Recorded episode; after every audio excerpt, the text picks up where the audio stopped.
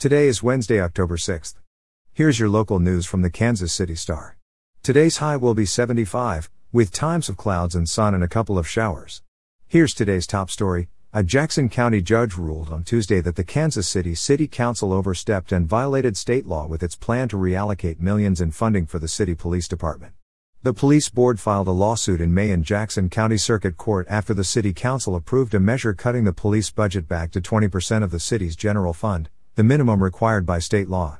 The lawsuit was in response to the City Council's approval of two ordinances orchestrated by Mayor Quinton Lucas that sought to reduce the Kansas City Police Department's budget by forty-two point three million dollars. It placed that money, about eighteen percent of K C P D's two hundred thirty-nine million dollars budget, in a separate fund, and its use would be the matter for City Manager Brian Platt and police commissioners to negotiate. Under the measure, the city would reallocate the money to a newly formed Community Services and Prevention Fund. In July, Missouri Attorney General Eric Schmidt filed a brief opposing the council's measure, which would have effectively given the city more control over the police department's budget. Schmidt wrote on Twitter after the ruling on Tuesday, quote, "Recently we filed a brief in support of the K C Board of Police Commissioners to stop an outrageous attempt by the K C mayor to defund the police. A judge just ruled in our favor. Big win for the, the men and women of law enforcement and the people of K C. Hashtag back the blue." In Kansas news, Kansas is establishing a new office to investigate complaints about the state child welfare system and to ensure that the agency governing the system complies with state and federal law. Governor Laura Kelly established the Division of Child Advocate in an executive order Monday, taking into her own hands an issue hotly debated in the state legislature for years amid reports of poor conditions and mistreatment of the state's most vulnerable children. Quote, "Lawmakers never gave up searching for a solution to a very big problem. As often happens, however, during the legislative process, reaching consensus was difficult and time ran out," Kelly said. Kelly said the action would ensure that the state would, quote, "never again let our child welfare services fail our children so badly."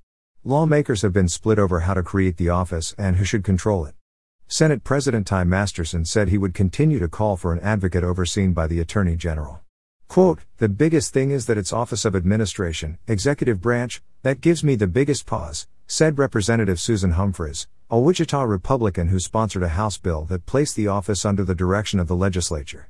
Senator Molly Baumgardner, a Lewisburg Republican who sponsored the bill giving oversight to the Attorney General, said Kelly had failed to create a truly independent office by giving herself the power to appoint the advocate. Quote, "It is total disregard of the legislative process," she said. According to the National Conference of State Legislatures, N C S L, about twenty-one states, including Missouri, have an Office of Child Advocate or a Children's Ombudsman. Another seven states have a state ombudsman who can also work on child welfare cases, the N C S L has found. The Kansas office will receive complaints and investigate complaints on behalf of the children in the state system. It will have access to records normally closed to the public.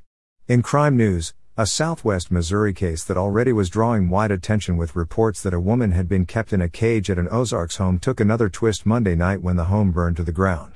The home belonged to James Phelps, fifty-eight, who sits in the Dallas County Jail without bond. He is charged with Class B felony kidnapping.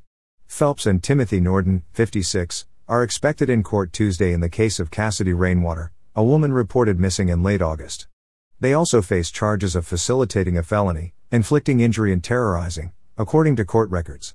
For more than two weeks, authorities have been picking apart Phelps' life and collecting evidence at his home along Moon Valley Road near the community of Windyville. It's there in Phelps' dilapidated home where investigators believe he kept Rainwater, thirty-three, in a cage. Photos of a caged Rainwater, who was partially nude, were initially sent to the Kansas City office of the Federal Bureau of Investigation.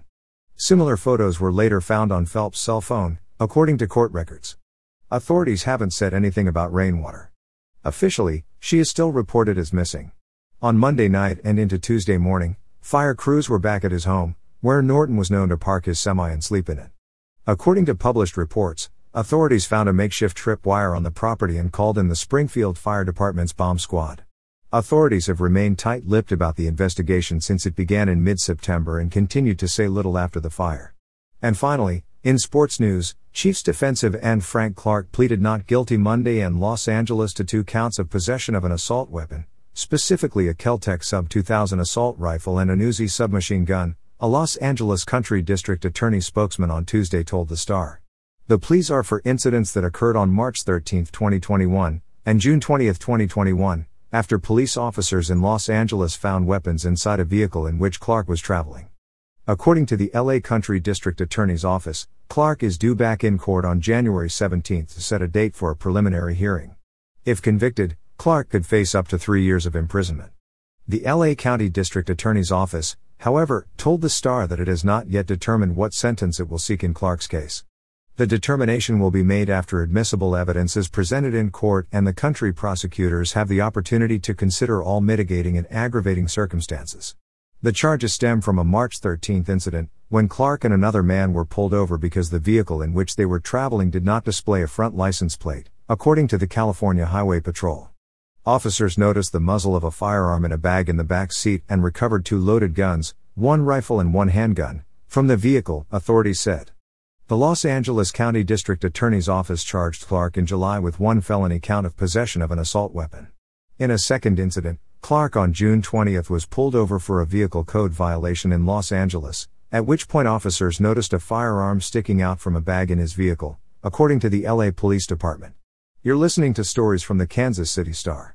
Find us at kansas city dot com to read more about these stories and others.